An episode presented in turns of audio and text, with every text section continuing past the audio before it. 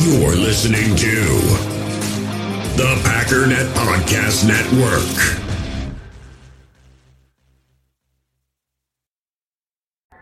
Actually, it's the it's the lead play in our in our offense.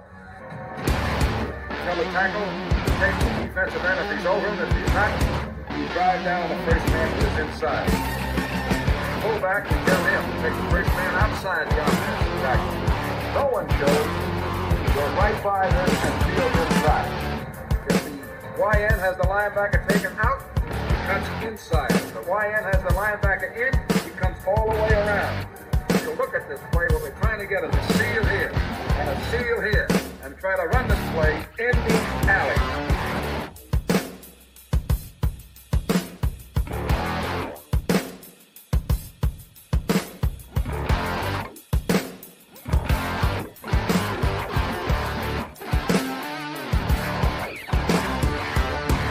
Hey, what's up, guys? Welcome into Packers Total Access. My name is Clayton. You can check us out on packernet.com. You can find me on Twitter at Packers underscore access. I'm joined alongside Jacob from the Packernet Fantasy Podcast. We got Tim live in Green Bay. Guys, it's officially Bears week. Is anybody else excited? Oh Just a little bit. Just a touch, right? Just a touch. Just I know the chat's the chat's filling up here. We got Cheesehead Murph in the house. We've got Eric Sutherland in here, M. Smitty, the whole gang is uh, is in town. We're, I'll tell you what, this week is going to be absolutely awesome. Just prepping for the very first game of the 2023 Green Bay Packers season. There's so much to dive into. I don't even know where to start really. But what we thought we would do, and this was kind of Jacob's idea. What's up, Larry? Appreciate you dropping through. Um, we're just going to kind of start to dig into the Packers versus the Bears, and you guys have seen plenty of information already dropping. You've, you're seeing. It's funny if you had looked at it two months ago, Jacob, you would think everybody, everybody is on the Bears, right? That's what you would be thinking. That okay, the Bears are going to run away with. It. I mean, my goodness, Justin Fields is an MVP candidate. And then if you look up this past week, the last seven days, it is completely flipped, is it not? And I think we're having Yeah, I mean, technical I think it difficulties. has. I know that uh, last time I looked at it, Go ahead, Jacob. There's a delay. It's cool. Though. working. Yep.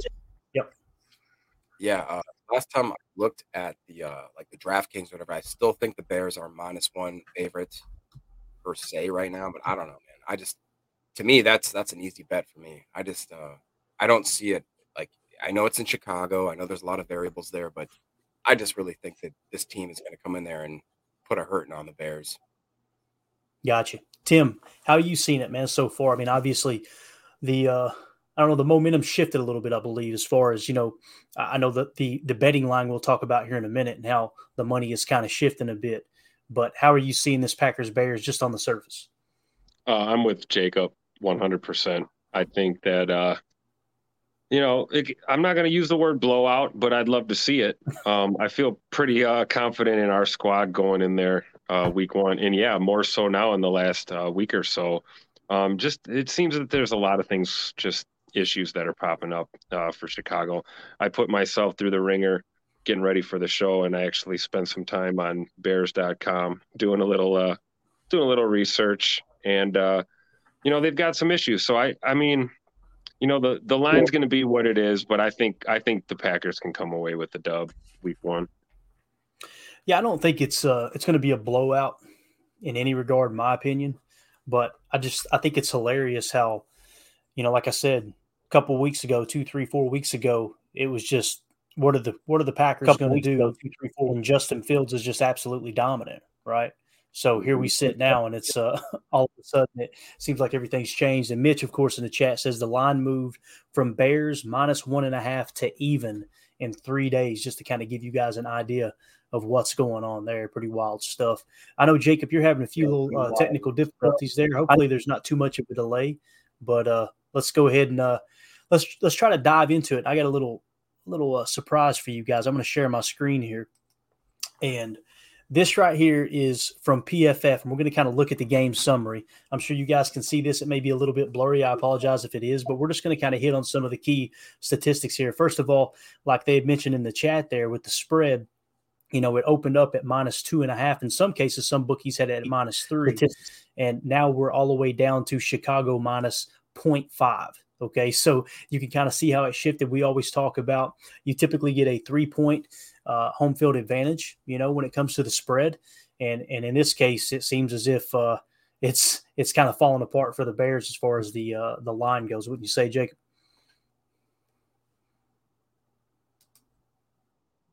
Yeah, I mean, I'm a little bit surprised about that. Like I said, um, can you hear me good?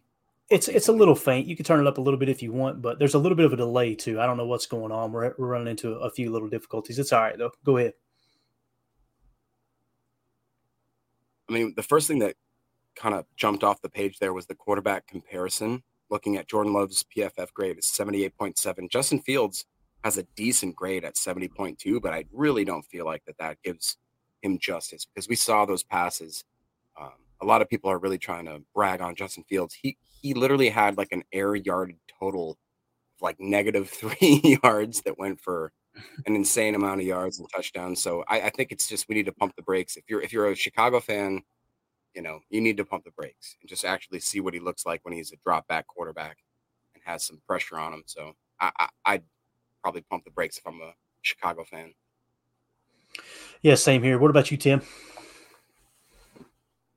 Uh, yeah, you know, I would pump the brakes too if I was a Chicago fan, but there'd be a lot of things I'd do if I was a Chicago fan. none, none of which I'm going to share with on the air tonight. Um, but yeah, I mean, we've talked about this before. I don't know why they were so confident um, before, and now I really see why. You know, I, I, I just don't get it. I mean, other than being homers and being you know diehard fans of their team, I guess I can understand why Bears fans are are high on the Bears every year. Uh, I can respect that to to a certain extent, but ignorance is bliss. Uh, they're they're they're confident in a lot of areas that I don't think they should be. So, yeah, you know it. It's funny. Ryan talks about all the time. When you get into the off season, all of a sudden all their problems are fixed, and as you close in on the season, the second things go awry, they they tend to I don't want to say jump ship, but then it turns into okay, it's this guy's fault, it's that guy's fault, and it's never been Justin Fields' fault. Which we know Justin Fields is an elite runner, right? We know that. We we know he he he may go down as the greatest rushing quarterback in the history of the game. I mean, he was that good last year with a with an elite PFF grade running the football, but he was horrendous throwing it. And when you look at the preseason too, when you look at the preseason and, and how he played, you've now seen JT O'Sullivan right? You've seen JT O'Sullivan break down his tape, and you've also seen uh, Kurt Warner break down his tape. And both of them are like, I don't know, man. It's, there's just a, a lot, le- uh, leaving a lot to be desired there for sure. When we look at the PFF breakdown here, Tim, um, I'm going to go, I'm going to pop it over to the lineup screen in here. You can see that, right? Yeah. All right, cool. Let's do this. Let's let's first talk about the the uh, Chicago Bears offense. So we're going to start with 11 personnel. And um, when it comes to 11 personnel, let's go ahead and trigger our nickel defense, which we will most likely play if we're not playing a big nickel. When you look at the matchups across the board, what I want you to ignore is Van Ness here at right outside linebacker. I don't know why they plugged him in there. I personally believe that Preston Smith will still be the outside linebacker in our nickel 245 defense when they're in their 11 personnel. That's just me personally. Now that I may be proven wrong, maybe they have inside information. I have a hard time believing it, but regardless, when you look at the matchups across the board here, Tim, yeah, I, I love how PFF does this because okay, this is the Chicago Bears offense and their 11 personnel against our nickel, and it really, especially the color coded aspect of the PFF grades, everything really pops off the screen and shows you okay where are the strengths where are the weaknesses and when you look at it the first thing that pops out to me is that offensive line for the Chicago Bears. And the reason it looks so weak in that regard is real simple. You know, they're going to be without their starting left uh, left guard. What was his name? Teven. One drawing a blank on the last name. Teven Jenkins, right? Teven Had an eighty point seven PFF grade last year. So when you look at that, the way I would attack this front is center and left guard the center of 55.9, that's Lucas Patrick. And then, of course, Whitehair at a 65.9. What I would be looking to do, and we'll talk about it here in a little more detail, is you want someone really challenging the outside shoulder of that left guard. Now, you've got to play within your scheme and understanding that they're going to be running some zone read, some read option. You've got to account for the fact that Justin Fields can run with the football because we know his passing grade is horrendous. So when you look his at it from the offensive line standpoint, what's that? All right. Uh, sorry, Jacob. I, barely heard you say something there, man. I don't know what happened. I'm, I'm assuming that was Jacob that was talking. But uh, when you when you look at how you're going to attack this offensive line. You're going to attack it through the uh, the A to B gap on the left side. That's what you're going to be looking to do, right? And and what I would like to see is Kenny Clark lined up in that three technique off the left guard on the outside shoulder of the left guard. Of course, if TJ Slaton continues to play at the level he has here in the preseason, we have no problem keeping him in at nose in that nickel two four five with a little bit of a rotation of Devonte Wyatt. But what do you think about the front seven, Tim? When we look at this way, uh, I think the Bears are going to have their hands full either way about it. Um, you know, interior offensive line for them is clearly a big, big issue. If I see, it seems like the Bears, like eh, you know, on paper, they could probably be okay with their run game. You know, as an offensive line, maybe. And and I say okay, not great or good, but I don't see them protecting their quarterback. I think uh, I think our front is going to have a field day, honestly. And maybe I'm overconfident, but that's the way I see it, man. Yeah, I do too, man. And really, that's where games are winning, won and losses right up there on the front. Uh, we got Nate the Great in the chat. What's up, Nate? Let's see here. Um, I want to go to this comment right here. This is John Schmidt, uh, YouTube member, member of the PTA posse here. He said Kyle Brandt was on Rich Eisen and picked the Bears at 13 and 4 this year. Does no one remember this team had the number one pick? Well, I'll tell you this, John. Kyle Brandt is a lifelong Chicago Bears fan, right? So that, exp- tells you everything you need. It's like Adam Rank. Adam Rank, every single year, he's got the Bears pick to have this great year. And then all of a sudden, it doesn't come to fruition. And you never hear from them again until the next year when they pick them to do great again. Um, Zane in the chat says, Go, Pack, go. And this is a good question here. Uh, Marbley says, Does Ja follow Moore all game? If you're asking me what I would do, I would say absolutely not. Absolutely not. I'm sorry, DJ Moore isn't that big of a threat. Now, can he make plays? Yes, he can make plays. His PFF grade, as you can see right here, Tim, is a 73.9. And um, you know, he's he's hands down their best wide receiver according to PFF. But when you look at what you're wanting to do schematically when it comes to playing the Bears, I know people, and, I, and I'm not suggesting this is what you're saying, Marbley, but a lot of Packer fans are going, we need to play man coverage. We need Ja covering DJ Moore and following him everywhere. The worst thing you can do against a scrambling quarterback, Tim, is play man coverage. When you turn your back to a scrambling quarterback, especially if you're going to play a two high shell, if you end up playing, you know, what they call cover five or a two man under, I'm telling you right now, it was, it's, it's going to be, it, you're just putting yourself at a disadvantage that you don't need to you always want to, in my opinion, when you're playing a, a scrambling quarterback, you want to try to lean on zone defense. So your your defenders are always facing the line of scrimmage. You're always facing the quarterback. You've always got eyes on that scrambling quarterback. Do you see that different, Tim? No, not really. I, I totally get where you're coming from. And you know, you're right about DJ Moore. I mean, he he's a guy that that can find a way to get open and he can be a yards after catch guy. But again, this is assuming he's got a passing quarterback throwing him the ball with some success. So, um, and I would agree. Same thing. You know, it, it's it's one thing to want to see your best corner on the on their best receiver, and you know, situationally, we may see a little man here and there, but I think this overall encompassing blanket approach of let's just let's just play a ton of man. I, I agree that plays right into their hands uh, when you got a running quarterback like that, especially when you have issues you know their their line has issues with pass pros. So I'm assuming this is going to be one of those deals where they're going to they're going to see a lot of shotgun, and we're going to see uh, you know Fields basically catching this ball and looking to run. So you know, I don't yeah. want to play right into their hands. I, I agree.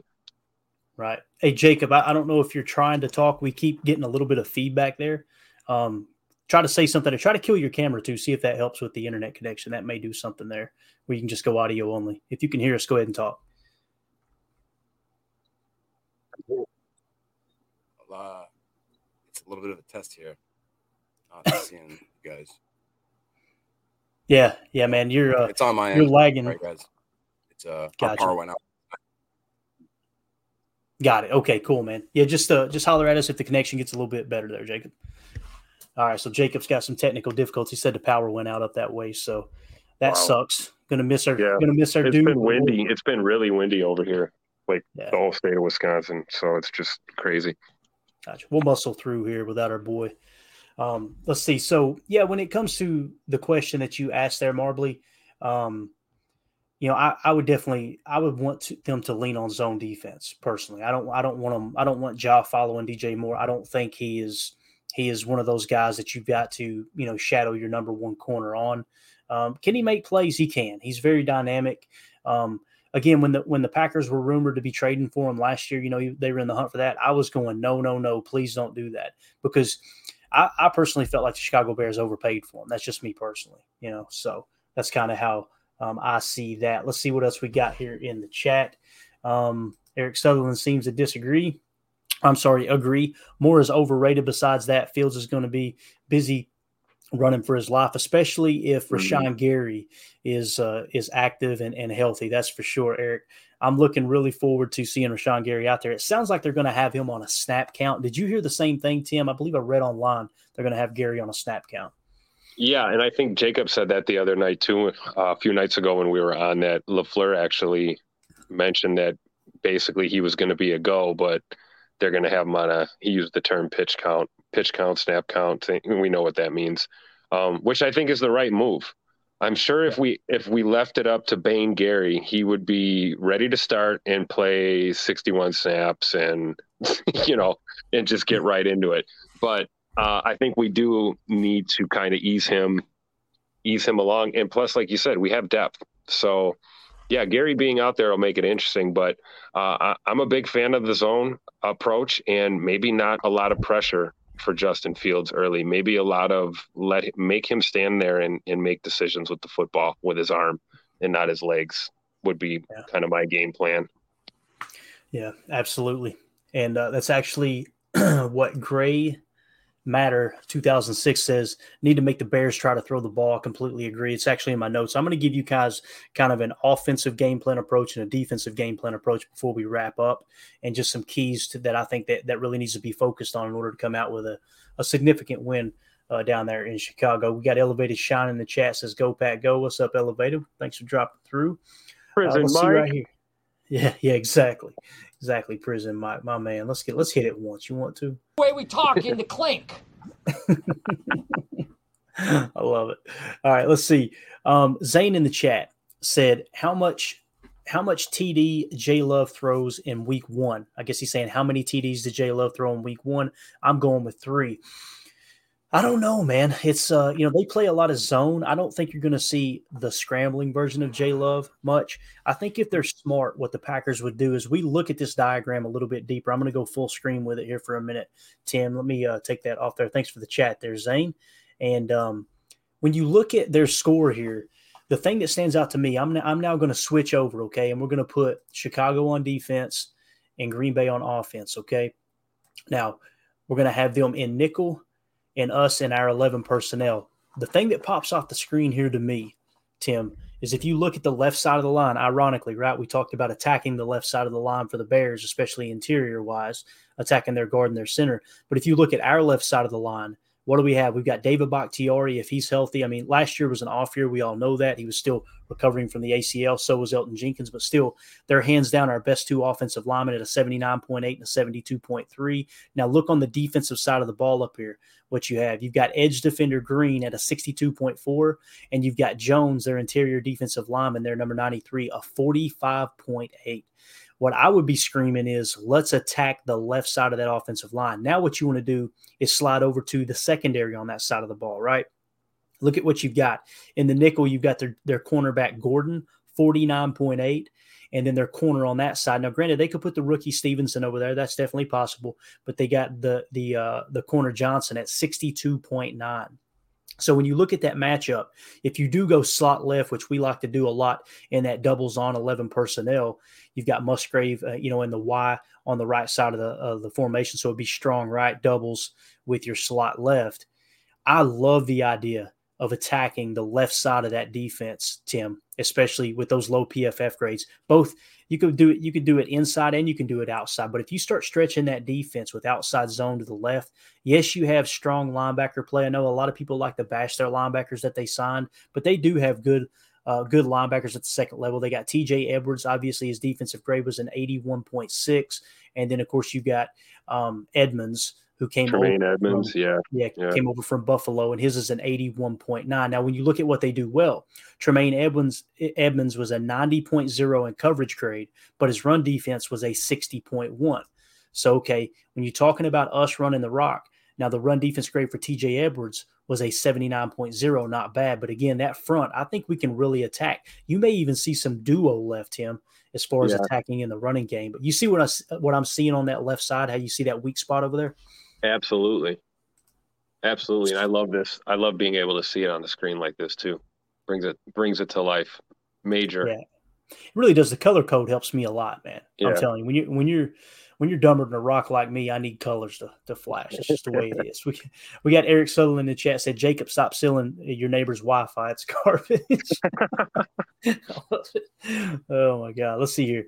Um, John Schmidt in the chat says, Do they play zone with Quay as spy most of the game then? I think what you're going to see, John, I think you're going to see a lot of quarters coverage. I want them to play with a heavy box. Um, not that you're going to see quarters coverage, but I want them to play with a heavy box. And yeah, you can play that double rat. We played double rat a lot last year. And basically with double rat, your your inside linebackers are just playing kind of a drop zone across the middle, right? And and yes, they're going to cover the flats, but um, it's it's one of those priority things. And like we talk about when you talk about zone match, it's if and then. If they do this, then we do that, right? And uh, I think that you're going to see a lot of double rat. And with that double rat, Quay comes along as a spy. Devondre being, you know, two Quay's left and from the offense's perspective uh, to the right is typically going to have his hands full. Whether if you're in 12 personnel, you're going to have kind of that tight end bunch on that side of the field. If you're in 11 and they try to attack the flat, whether it's with the halfback or the tight end in a little, uh, you know, a little flat spot concept, then Devondre is going to have a little more responsibility covering that flat, and that's going to free Quay up. We know Quay, in my opinion, is more athletic than Devondre Campbell, so I want Quay's attention really being on Justin Fields. And again, man, I, I want them to test Justin Fields' arm. That's that's where I think you win this game, Tim. Oh, absolutely. And you know, that's something that doesn't get talked about a lot with him too is, you know, we're I feel like we're blessed with our young quarterback and his decision making ability. And that's always been one of the things with Fields that at least from the outside looking in, I've always noticed about him is, you know, being good under pressure and spinning out, running out, creating with your feet is great. But it's like, you know, when he's got to make those split second decisions throwing the ball, that's when we get the picks. That's when we get the uh, tip balls at the line. That's when we get uh, mistakes. You know, you always talk about that. It's not necessarily about getting sacks. It's about creating pressures or, or putting putting that offense in a position where they're going to make, you know, some mistakes. So I I agree, man. I I really do. I would like to see him have to throw the ball as much as possible. Um, and, you know, I don't know. How do you feel about his deep ball? You know, because there there have been deep balls I've seen him throw that look incredible, and then I've seen the majority of them that look like you know interceptions waiting to happen. Uh, I just wonder with our you know our back end, our safety group, you know, getting over the top, if that is something that's a concern with him throwing. Yeah, I think I think the main thing you want to focus on there is is just keeping everything in front of you, and it's actually in my defensive game plan. As a matter of fact, I'll just jump into it, and we'll keep this pulled up and lean on it a bit too. You know what I would like to see them doing is is basically playing a little more big nickel, right? I would like to see them play a little more big nickel as opposed to traditional nickel. Play with a heavy box.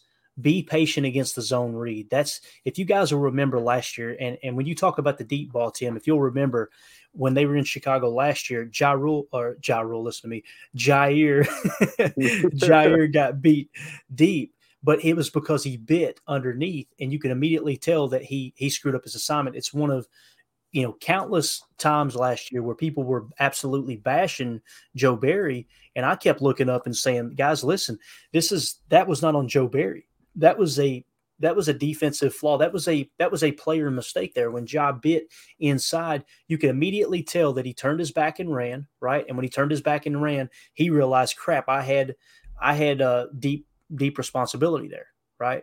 So the only play I can think of where they beat us deep was a mental mistake by Jaire Alexander, right? So I, am really not so concerned about it. And the main reason I'm not concerned is because we're going to play with that two high shell. Now, on those obvious running downs, let's load the box, like we said, play with a heavy box, probably see a little more big nickel, and then be patient against the zone read. Where they did burn us, if you'll remember, is when they ran the read option and he broke like three tackles right. and took it for six.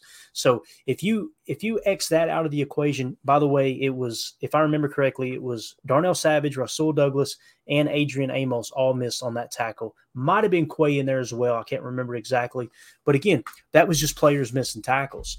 Um, you know, when I look at it schematically, I didn't look up Tim and say well, crap, they just outcoached us there. I looked up and said, those guys have got to wrap up there, man. And you got to know where your help is. You know, if you know you've got help on the inside, then you got to fire that tackle at the outside hip, force him into the teeth of the defense. There was just times, especially with Adrian Amos last year. And I'm not saying this because he's now gone. You know, the truth is the truth. It was just like, man, that was horrible technique on the tackling. Eric Sutherland in the chat said, if we can get 20 snaps out of Gary, that would be great. That's what's nice about having so much depth on the outside. Absolutely. What I would like to see, Eric, is us jump out to a nice little lead. That way we can set Gary after that, maybe that 20 snaps or whatever the snap count is. Let's see if we can put this thing away early and not have to lean on him too much. That would be uh, absolutely great. So, uh, another one we got Mastermind in the chat says Packers fan from Jamaica. That's what I'm talking about, man. Right. If the defense can't stop the run, then it's going to be a long season. Defense need to play like psychopaths. Yeah, but you, you also got to understand, Mastermind, that the way the league is gone now, uh, Kansas City is notorious for this. I mention on the pod all the time. A lot of these NFL defenses are willing to give up the run now to prevent those explosive plays in the passing game, right? And it's give and take. It's very much so give and take. The, the good thing about the Packers last year, once you got to third down, they seemed to play well. The problem was we were giving up, what was it? Was it like six or seven yards per carry on first down, Tim? It was something crazy yeah. like that, right? Terrible. Yep. Yeah. Yep. I remember that vividly. Yeah. Let's see here. My uh, Mitch in the chat says, uh, I always stop quarterbacks like Fields were the reason they drafted Walker. Yeah, that and you you had a lot of these teams, Mitch, they were they were starting to go to the outside zone scheme, the Kyle Shanahan scheme, which is exactly what they run there with Luke Getsy. You know, Luke Getsy used to be with the Green Bay Packers. Um, that's what you call an outside zone boot right? Now you've got different variations, different versions of it. You know, like LaFleur's system, it leans on heavy 11 personnel, much like Sean McVay does. It's still outside, you know, outside zone boot, um, West Coast boot. Uh, there's a lot of different names for it, but I think that that had a lot to play with it too. Is that you wanted those athletic those athletic linebackers where you could run sideline to sideline and be able to cover that outside zone. And especially once they boot off of that, you want to be able to run those quarterbacks down like you're mentioning right there. For and, sure. And with you, with you mentioning Getsy, you know, clearly he's I don't know if you've been keeping an eye on it, but that's been an emphasis is the the screen game. You know, he's putting an emphasis on the screen game with this offense. And, you know, you look at the them using tight ends in their running back room, you know, I I, I expect to see a lot of that uh, in this game. I don't know what you think about that, Clayton. Yeah, and, and really, when it comes to the screen game, it, it's all about the hat count, in my opinion. You know, when you when you look out there and you say, okay, how are they lining up? You're you're trying to everything with football is a numbers game. You're trying to get a plus one in every advantage. You know, on defense, you're trying to stay plus one. If they've got two receivers on one side of the field, you want a triangle approach. If they've got three options on that side of the field, you want a box approach. Four defenders over three, three defenders over two. If that doesn't match up that way, then yeah, you you get a hat count. You know, you get a a plus one hat count advantage. That's where the screen game comes in, and that, and they do that a lot off of RPO. But you're right, this preseason they played a whole lot of screen a whole lot of mm-hmm. screen game on offense and and even then man and I'm, I'm not trying to pile on but when you seen justin fields throw those short passes it was horrendous right. like he right. couldn't even he couldn't accurately throw the ball on a bubble screen and it was like, man, this guy, he has not gotten better at throwing the football. Now, the regular season may hit and he may come out and play like gangbusters. I don't know. But, Jacob, let's try it again, buddy. Can you hear us?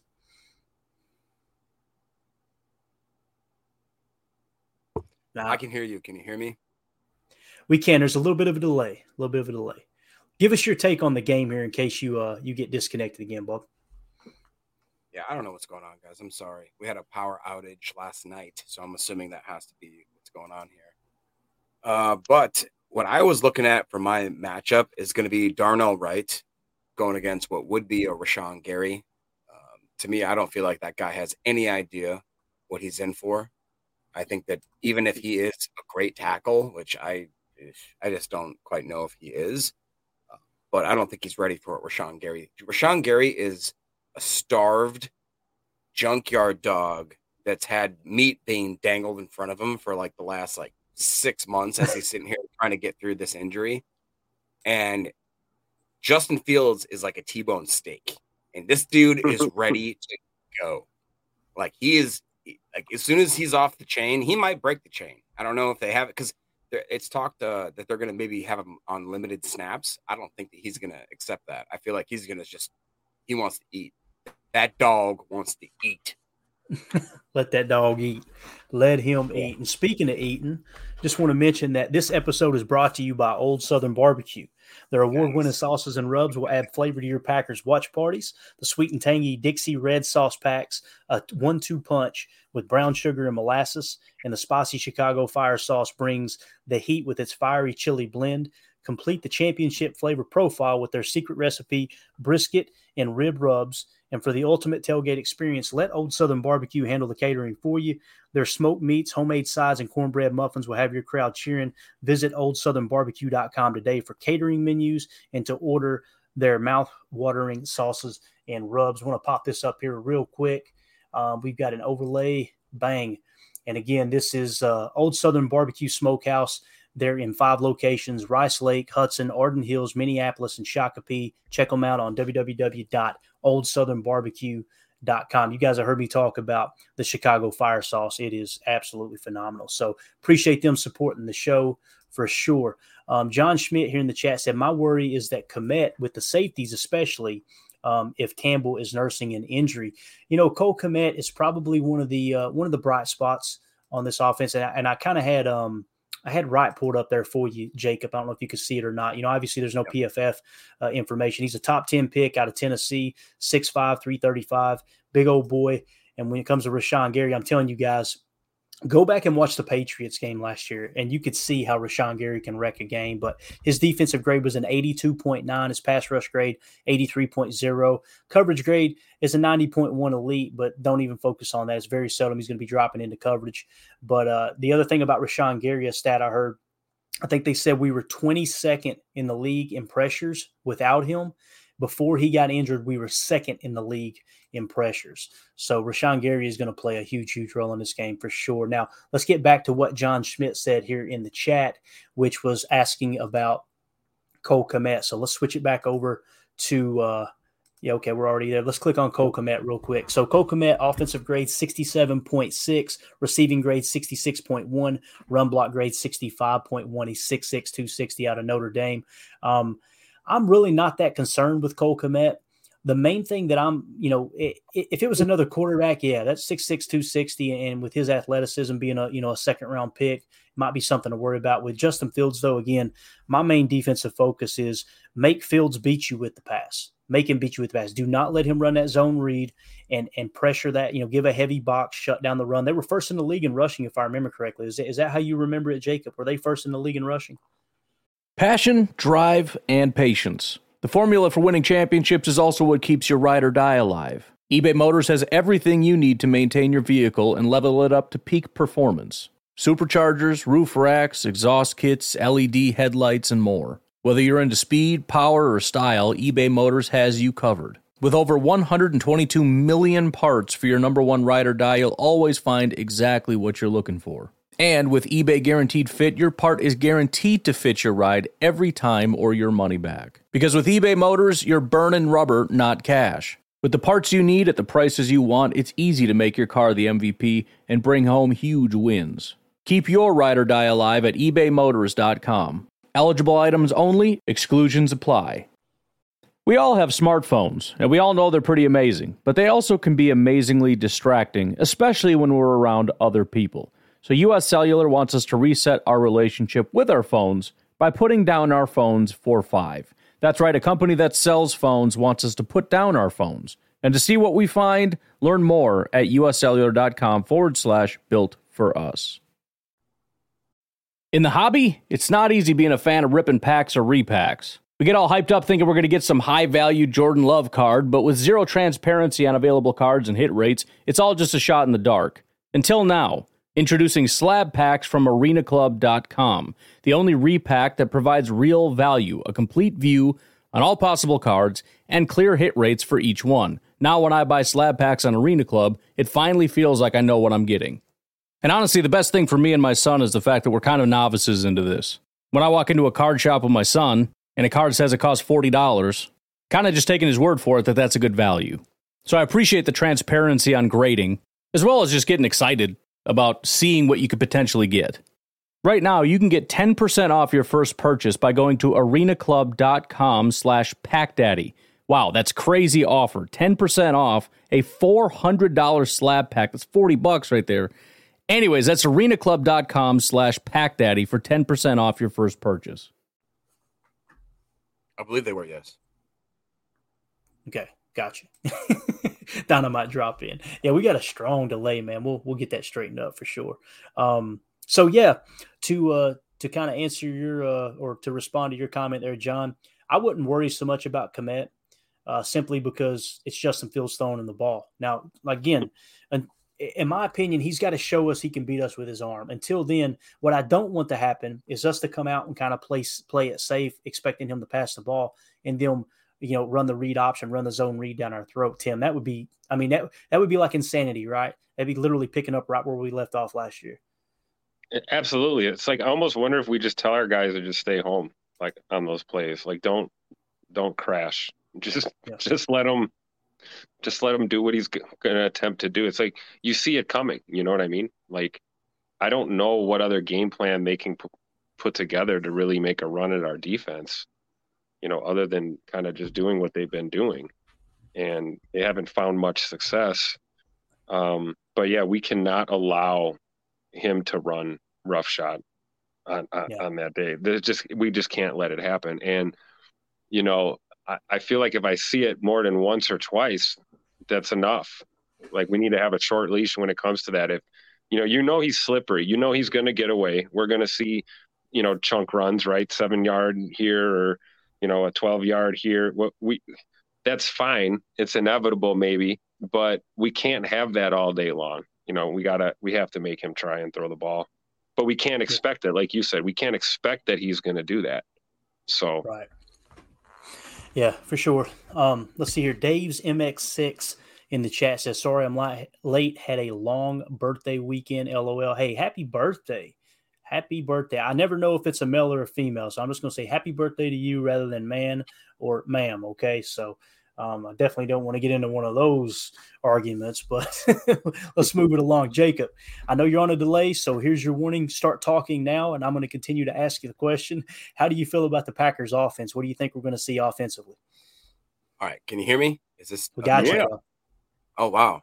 Okay. Maybe I don't know what's going on, guys. I'm I'm apologize. We had a lightning strike hit us and my uh, power went out last night. So I'm assuming it has to be from that because um, Got it. What I what I thought was kind of interesting, I looked at the PFF, and I'm one of them elite subscribers, which just basically means they take my money most of the year, and I only look at it for like three months out of the year. But what that also means is that they have these. I didn't know that they do they they did projections. Did you know that, Clayton? I never actually saw that. Where PFF will PFF they'll they'll uh, do a projection for the game. So, for instance, for the Green Bay versus uh, Bears game, they have Jordan Love looking like he's going to pass for about 212 yards, an average of 6.8, 1.2 touchdowns, and they say he's for sure throwing a pick. When you look at the uh, the opposite side, I believe it was yeah, Justin Fields. They say he's going to be 15 to 24, 166, average 6.8. He's going to have 0.8 of a touchdown and 0.8 of an interception. So it's like they really get into the analytics there. Like it's it's to the decimal point kind of stuff there.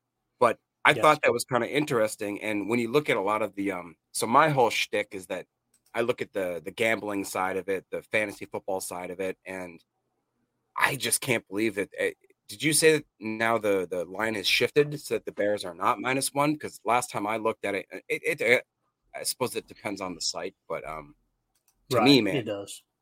I like. I I hope that Bears fans are. I hope they're prepared for like another at least 10 years of just wallowing in their own you know what because I really do think like Ryan talks about it all the time about like the odds of having three quarterbacks back to it's like no dude it's literally a coin toss every time that's not how math works. That's not how it works.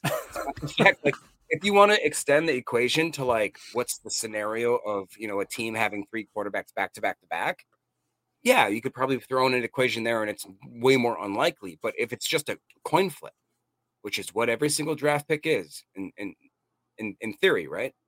Right. like it's just 50 50 and i'm sorry but like it's not a coincidence that these things keep happening to green bay. It's not like it's just a it's not a happen of chance there are things that we've put in place that makes our organization prone to have good quarterbacks every, you know from tom clements to to the way that we have quarterback coach uh, matt is a freaking quarterback guru is kind of what his thing is you know what i'm saying so i'm uh I'm just really, really, really. I, I can't say this enough. I'm excited when you look at what the uh, PFF grade for G. Uh, it doesn't give him the grade, but he does give Sean Clifford. I'm sorry, PFF gives gives Sean Clifford 18 and a half passing yards in that projection. So that to me means that the Packers won, and Clifford went in there for cleanup time. Unless I'm up, wrong way. Yeah, I'm just Yeah, saying.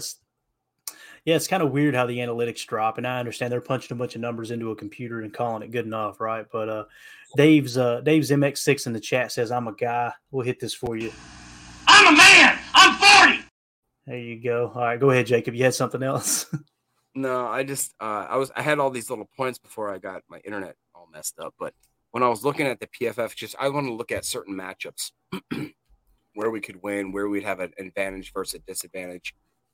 I look at the offensive line for the Bears right now. Their left tackle is that Braxton Jones, I believe, seventy five point four grade. That's that's decent. I'm not gonna lie, that's that's a decent grade for you know left tackle. Um, their Mhm. left guard, not a bad grade either, sixty five point nine. PFF had Lucas Patrick sliding into the, the center position. I, I'm not sure if ex- if that means that um, what's his nuts is uh, not gonna Teven right Teven Jenkins. He's not gonna be able to make at least the first four weeks. And then that Who's right this other guard, guy they brought in? Didn't they just bring a guy in? I saw Feeney. What's his name? Dan Dan Feeney. ah, You got to Yeah, Google. Google Dan Feeney. It's one of the most killer mullets you'll ever see in recent memory. you get that Kentucky waterfall flowing, bro. Oh man, perfectly, perfectly. Yeah, But I guess Uh, Dan point Feeney. They're they're they're talking about him possibly being a center. So I I don't know. Gotcha. Yeah, because Yeah, what they're showing saw- right here, Jacob, is Patrick, right? Lucas Patrick, as you see on the yeah. screen. exactly. Yep. Hmm. And that's what I was looking at. And then right guard was at that seventy point six, and then was it Darnell Wright? I believe from Tennessee is what you said. The right tackle. Yeah, I mean- rookie right here. Look at who he's lined up against. Right. I mean, He, he- Just- he's gonna he's gonna cut his teeth quick, isn't he? he's gonna learn. He gonna learn. he gonna learn today. He gonna learn today. They're gonna they're saying, you know what? We've got a first round pick, and we're excited about matching him up against Bane Gary himself. And this is what I say. You sure about that? You sure about that? We got Chad Inc. in the in the house says PTA posse. Hey, I want to say uh, shout out to Zane Strong, just became the newest YouTube member of the PTA posse. Thanks for joining, buddy, and that puts you in the uh, enters you into the contest to win the autographed Lukas Van Ness jersey that we're giving away during the post game show immediately following the Packers Bears game this week. Good stuff there. Um, this one right here cracks me up too. Zane coming in here with the good information. He said Malik Heath's not even on the roster yet on Madden. I wonder why. We need to get on Madden, dude. What's up with that? They don't they don't even know about Malik Heath yet. Don't even know. 127 yards and two touchdowns in week one might change that. There you go. That's your that's your prediction. No, that I'm just I'm just talking. I'm just talking. I'm just talking. I love I'm just talking. Eric Sutherland says 10 years, Jacob. I'm 10 years, Jacob. I want to see the Bears struggle till they sh- till they shovel dirt over me. I love it. I love it. I love it. Larry's like, all right, guys, get it back on track. Let's ask a serious question. He says, Will our safeties be a concern in run support? Um, Yeah. if last year was any indication, I would say yes, right? Um, but again, Adrian Amos was horrendous last year, and this was, if I remember correctly, uh, I think this I can't remember if this was after Savage went to the slot or before Ford started. But nonetheless, let's look at them real quick as we pull them up. Rudy Ford's run defense grade was a 58.9, nothing to write home about, right? Darnell Savage's was a 56.3. Now, keep in mind if we go big nickel, that's the reason we got Jonathan Owens. Jonathan Owens is one of the better tackling safeties. Um, you know, that could come into play there as well. But again, I've seen people over pursuing, you know, um, in run support, Larry, I think it's gonna it's gonna come down to basically loading the box and and making him beat us with the pass. Make it so so inconvenient for them to run the football that they're going to attempt to pass, that they can't pass up the opportunity to pass. But doing it with that with that cover three look, right? With still having people playing deep, you, you know, you're you're going to have you, you're going to be willing to give up some of those intermediate passes without giving up the huge explosive play, but shut the run down. I would I would feel totally okay with losing this game if we look back and go, you know what? Justin Fields just beat us through the air. He put it together. What I can't stand is for us to look back and go, why in the heck did we let them run all over us? Right? Because everything suggests that Justin Fields is not a good passer of the football. I mean, let's pull it up real quick. Let's look at his grades here. And, and you can kind of see his overall offensive grade was a 70.2. His running grade was a 91.5. Guys, his passing grade last year, a 54.4.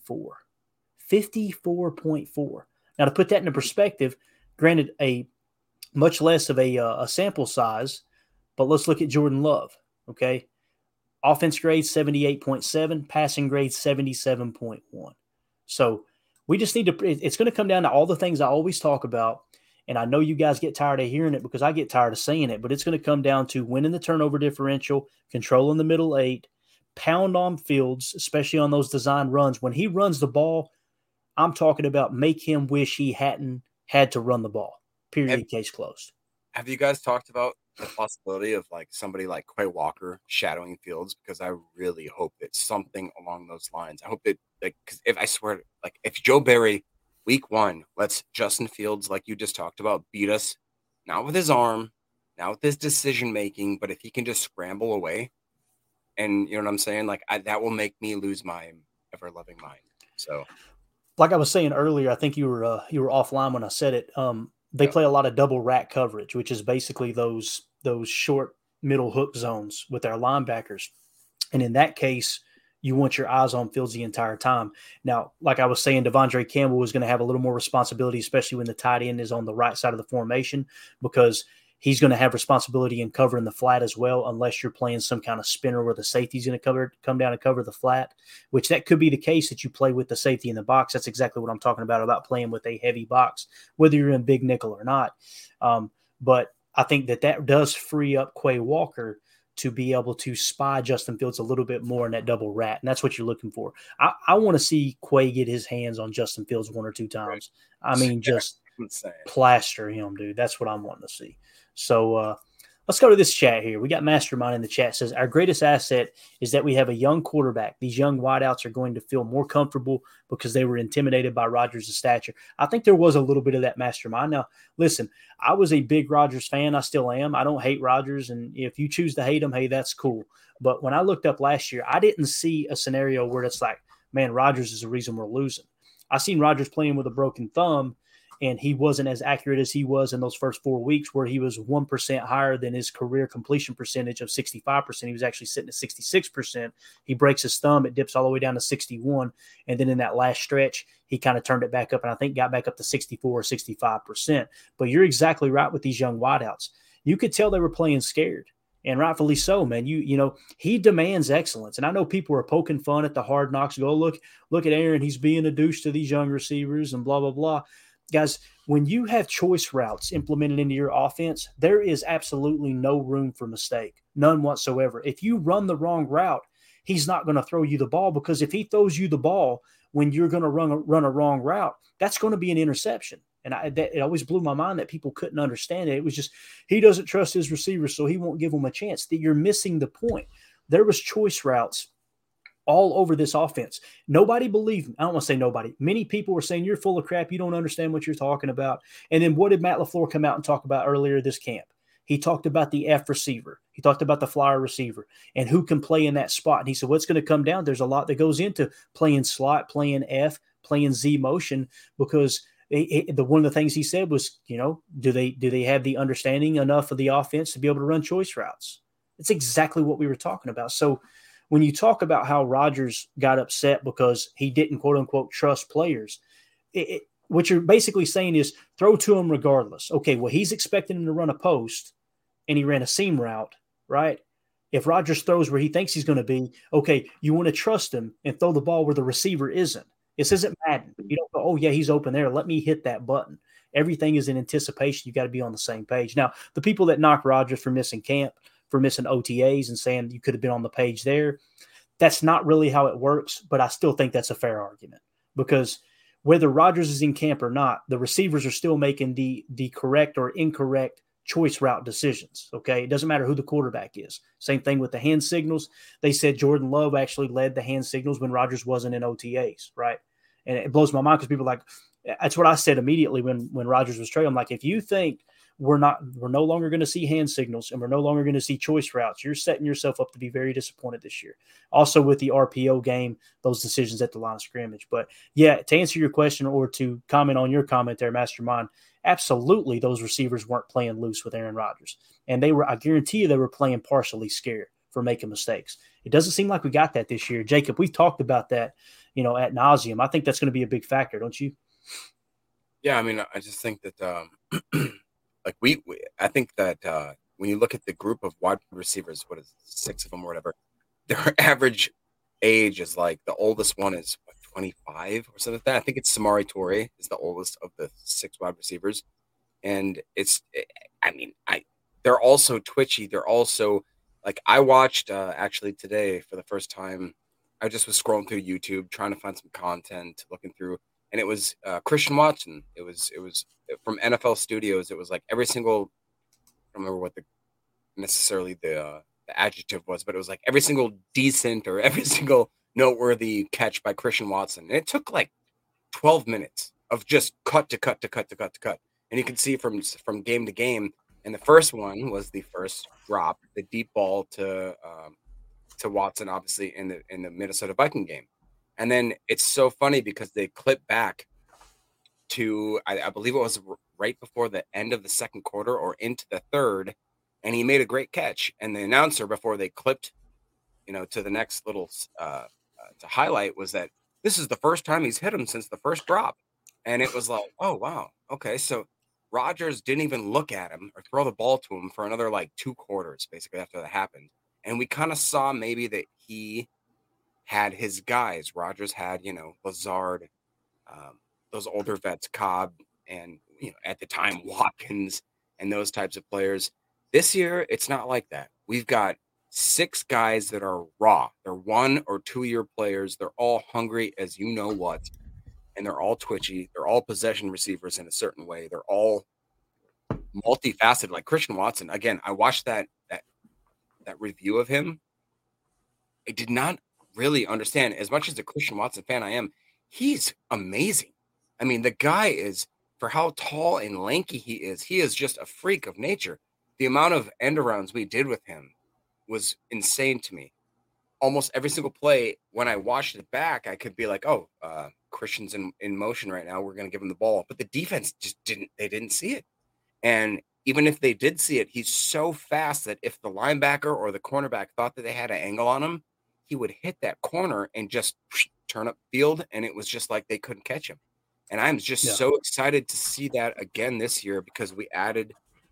Obviously, we still have Christian and then we add the wrinkle of Jayden Reed, and then I know that Dobbs is a little uh, mixed up right now with the hamstring. It's a little bit concerning for me right now, but I'm not really worried because I know that I have other guys like Toure and Wicks that are just, just waiting, and they're again they're so twitchy, they're so fast. These guys are really, really like it's it's a humbling and kind of weird feeling to go into this season because uh, if you look at it analytically, I should feel nervous. I should feel like we don't have a great quarterback. We don't. We have a young wide receiver group. We have an unsure, you know, secondary in the safety position. But at the same time, I almost feel like this could be a Super Bowl team. And I know that's a homer. I, I know that's a homer take. I'm just saying this team has the pieces. So like, if Jordan Love can actually turn it on, and then we have just a decent defense, that alone gives us 10 wins, I think. Yeah. Uh, like I said, I don't think 10 is being unreasonable. I've told you guys from the get go, I'm sitting somewhere between six and 10 wins. And uh, I'm, I'm really, I, am kind of narrowed it down between eight and 10 now. That's me personally. I think that that's kind of where we're sitting um, for sure.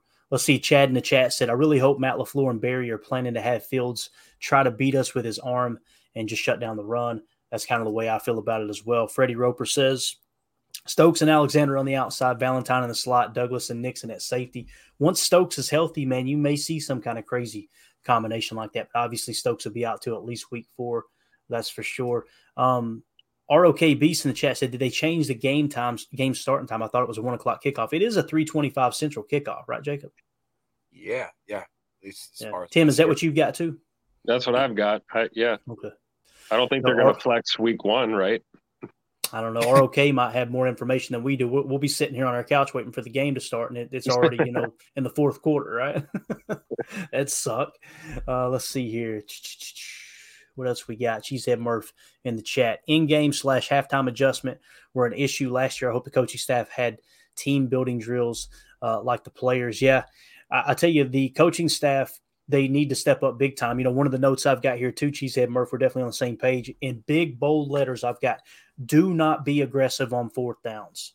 I got so frustrated last year watching them go for it on fourth down. You know, one of the reasons we lost that Detroit game that kept us out of the playoffs was because we went for it on fourth down on our side of the field. And it was just like, what the hell are we doing? Like, are we that scared of the Lions that we feel like, oh, we're not going to be able to stop them on offense? And the defense showed up and showed out. But those those type of coaching mistakes are just oh, it's horrible, man. Absolutely horrible. Chad in the chat says I completely agree with the hand signals, Clayton. I think our offense has a better connection with Love rather than Rodgers because Love was there during the mini camps and OTAs. We're going to find out, man. Um, I think there is something to that for sure. Love's just impressed the heck out of me, man. And and I was still hearing people kind of dog him a little bit and go, "We haven't seen anything. We haven't seen anything." I'm going, "Are you not watching him command the offense? I don't care if it's preseason. Look at the way he gets in and out of the huddle. Look at the way he's making his read. Like everything within this offense, he looks comfortable in this offense. The way he turns his back on play action boot. And I'm telling you, his athleticism is a little bit better than I expected it to be. And that's very exciting, in my opinion. So um, let's see what else we got here. Hopefully that did help there, Jeremiah. It was fuzzy, man. My screen, I've got this new monitor and it's it's insanely wide and it makes some of the stuff I share a little fuzzy. So I apologize for that. Um, hopefully, we got enough information to you guys to uh, to make it worthwhile. Let's see here. Jeffrey in the chat, Jacob, he says the Packers have so much speed. Even if they are kept in check most of the game, big plays are going to happen. I agree with that, and I'm going to tell you one one big play that I want to see. Like, let me just kind of lay out my offensive game plan. This is what I've got wrote down here. I want heavy 11 personnel. Okay. Heavy 11 personnel. And the reason being, I would flash this back up on the screen, but I don't want to do that again. If we go to their nickel sets, right? with their nickel sets and you look at across the board with their PFF. Matter of fact, I am going to share it, but I'm going to I'm going to highlight some of this stuff where you guys can actually see what it's saying. Okay, let's go to their secondary. First of all, imagine us in uh, an 11 set. I'm going to go left to right. Here's Watson down here, right? He's the far left receiver. Okay, so he's going to be your X receiver. Your slot is going to be Jayden Reed. We know that's going to change from time to time, right? So when you look at attacking, what did we talk about, Jacob Tim? We talked about attacking with the run to the left side. We've got David Bakhtiari at 79.8. Elgton Jenkins is a 72.3. Their edge defender Green's a 62.4. Their interior defensive line that's going to play that one to three technique on the left side is a 45.8. Outside zone, outside zone, outside zone to the slot side, and then hammer boot action right. When you get boot action right, you got to watch for Edmunds, who had a great coverage grade, right? His coverage grade was a 90.0 last year. But what you're going to do is attack at three levels. You're going to see some of those slot crosses, some of those drive concepts. You're going to get Reed on a mid layer. You're going to get Watson on a deep crosser. You're going to get Dobbs stretching the field down the sideline to clear everything out. And you're going to get Musgrave on a leak, zag, whatever you want to call it. We used to call them Dinos where they would come out in the flat. You're attacking at three levels while getting the defense, once you establish a run, to flow left as you boot right and attack at three levels. It's going to be like shooting fish in a barrel if they can follow through with that. So I think a le- heavy 11 personnel, right? Run that outside zone left all day long. You've also got on that same side of the ball, I'm going to share it one more time. When you look at those corners on that side, in the slot. You're going to have Gordon covering Reed at a 49.8 defensive grade, right? And then you've got on the outside, on the boundary corner, Jaylon Johnson at a 62.9. His coverage grade was a 65.2. What I want you to imagine is start now you start to run a little inside zone RPO left. So you're going to force those corners on the left side to cover the quick RPO action. So if they start to bite, once you keep hammering that that outside zone run, that inside zone run left, and that corner, that nickel corner starts to creep into the box, now you can fire that RPO out in the short game and attack the perimeter. So I really want to see that quick RPO game left, especially against that nickelback Gordon if he indeed is in the in the lineup at a 49.8 PFF grade. Boot right in levels, just like we talked about. Make Edmunds choose. Are you going to play soft and cover the deeper crosser, or are you going to attack underneath, capitalize on YAC, lean on the run, don't get too aggressive on fourth down, control the turnover differential, win the middle eight, and just pound them into submission. And oh, by the way, bloody Justin Fields' nose all day long. That's what you need to do. So um, we're at the 58 minute mark. Let's wrap this big bear up. Jacob, parting thoughts, anything else you wanted to cover as far as this matchup? I mean, I guess, do you think so? Typically, the Bears are running that 4 3 typical defense. Is that correct? They run. Let's let's look at their base real quick. Let me pull it up Because here. the reason I asked is that they signed what is it, Tremaine Edmunds and uh or no, uh, the two linebackers that they signed. Edwards and Edmunds, yeah. Thank you, thank you. Okay, so is it that much? Like I, I just don't understand the rationale of the Bears fans being like, "Oh man, we just secured our linebacker group," which I get. Like you know, going back to Urlacher, and if you want to talk about uh, Roquan or whoever, the Bears are known for their linebacking. But what has that got you? Like where, what, what has that shown for you? Like, are you? I'm just trying to put my head in in a in a Bears I'll fan's head and say I'll, this. I'll be- explain why why it's important with this. D. I don't mean to cut you off, but when it comes to Eberflus's defense, he came over from Indianapolis. Indianapolis runs a lot of four three zone defense. Okay, and it's it's very very important to have great coverage linebackers in that defense. I know a lot of people like to shun that and go, "Oh, all you did was sign linebackers." You you know, silly you. All defenses are different. They're all like like with us, the linebacking position, in my opinion, isn't as important because you play quarters coverage. They don't play a lot of quarters coverage. They play a lot of zone, a, a lot of cover three and cover two zone. So your linebackers need to cover. So when you look at Edwards, who they signed, coverage grade seventy eight point four, right, and Edmunds coverage grade ninety point zero. So basically, Jacob, you know how sometimes uh, a uh, a regime, you know, a coaching staff will be okay. Well, they don't have their now they got their quarterback. Now, okay, they're trying to protect their job. They go out and get a quarterback, a you know, a, a solid starting quarterback. Okay, this is kind of a last ditch effort here, right? You know, sometimes when you draft a young player at quarterback, well, that gives him three or four years because he's got to develop, and the ownership understands that. I kind of feel like with Eberflus, it's like, look, this might be my last shot. If we have another crappy year, I might be out of a job. Let me go get backers that can run my defense. So I don't think it's a coincidence they went out and got two two two linebackers that can cover, and those are going to be their two nickel linebackers. So I'm not one of the Packer fans that that bash that move, going, "Oh, that's so stupid signing a linebacker." It's probably the most important aspect outside of edge defenders um, in that Eberflus style defense that came over from Indianapolis. You you guys remember when they had that solid defense in Indianapolis two years ago when that got Eberflus the head coaching job? Who was who was he was in the running for defensive MVP? It was Shaq Leonard, right? He was an elite pass coverage, balanced linebacker in the middle, and that- that really plays into that defense. But the problem is, who who's going to rush the edge for him, right? That's the big thing, because when you look at their PFF on the edge, and, and you know, again, even in their in their base, you're going to have Walker at a 72.8, then you got Jones at a 45.8, you've got uh, Billings at a 76.4, and then on the edge on the other side, you've got Ngakoue that was a 51.4, right? Like I'm telling you, we need to attack the edges. Yeah, so I didn't mean to cut you off, but that, I, I wanted to point that out about the linebackers because you know it's just it, not that you're saying everything's universal, but I've heard many people just go, "Oh, that's so stupid signing a linebacker." Well, every defense is you know just a little bit different. Um, and the only reason I know is because I studied the hell out of their defense last offseason. I came away going, their backers suck. Their defense is going to suck, and it did, right? So I'm kind of holding back a little bit this year, going, eh, let's see, let's see how it plays out because they did get good, good coverage backers in the offseason. So, um, anyway, anything else, Jacob? You got, buddy? Sorry about that. No, that's that's literally what we do this for, is uh, to break that kind of stuff down. I guess the only other thing is the um, I just I can't believe that we're within.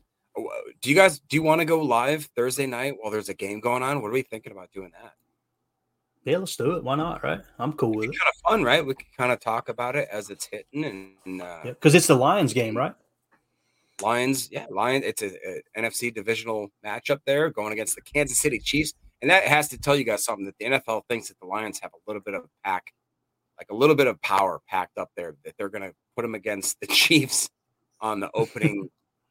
they they have to think they have a, a high potent offense. I have to believe, right? Am I crazy, or else? They just want to lay them out to slaughter.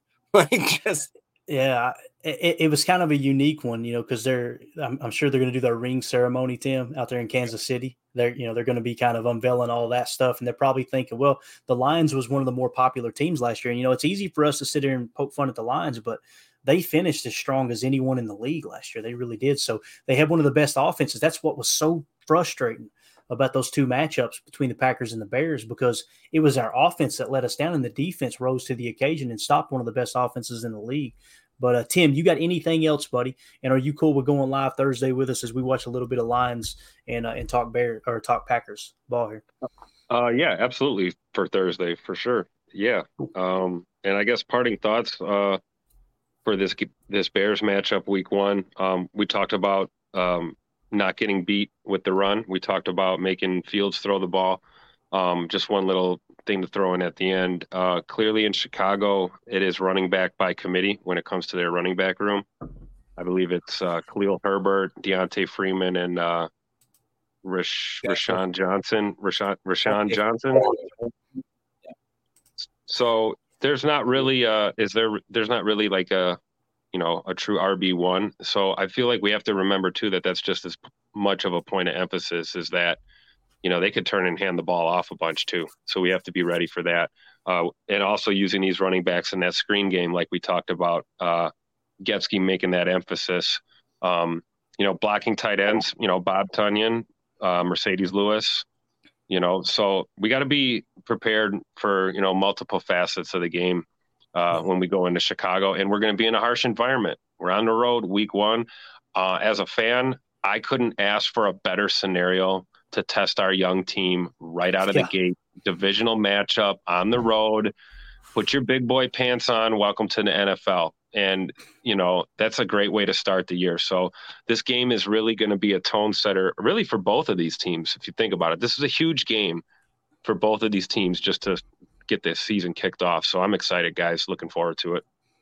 Yeah, I think it's going to be a lot of fun for sure. I'm looking forward to Thursday night too, watching a little ball and talking talking Packers while we do it. Um, let's see here. We're going to finish up in the chat real quick. Whiskey sixty one, coolest name in the chat tonight, hands down. Said uh, we spent way too much money on defense and special teams to not play the field position game a freaking man whiskey. It yep. makes no sense whatsoever that you would be aggressive on fourth down like we were last year. Just and and a lot of people like to blame Rodgers. It could have been the case, but every time that we didn't get it on fourth down, Rodgers is coming to the sideline pissed off, and Matt LaFleur looks confused. I'm going, you're the head coach. You can yep. choose whether we go for it on fourth down or not. If you don't like it, then sit him on the bench. You know, yep. it's it's big boy time, right? Let's see. Mastermind in the chat says, "Do you guys realize how many jealous people are praying the Packers finally have a crappy quarterback, but Love is the third Hall of Fame quarterback in a row?" I'm not there yet, Mastermind, but if he is, dude, and, and I did a chalk talk earlier today. If you guys haven't checked it out yet, we went into the vault and did the 92 Packers uh, matchup against the Bengals where Favre came in off the bench. You know, we like to convince ourselves and pretend that Favre was just this Hall of Famer right from the get go. He, I think he fumbled in that game. It was either five or six times he fumbled himself, right? and then just put together two great drives at the end of the game, wins the ball game. You know, so you know there's going to be growing pains, but one thing's for sure, I think that Love will be way more equipped, way more prepared than Favre was in his first start because he just got thrust out there like a wild stallion. That's for sure. Um, let's see here. number one Packer fan said, "How's the Bears defense all around?"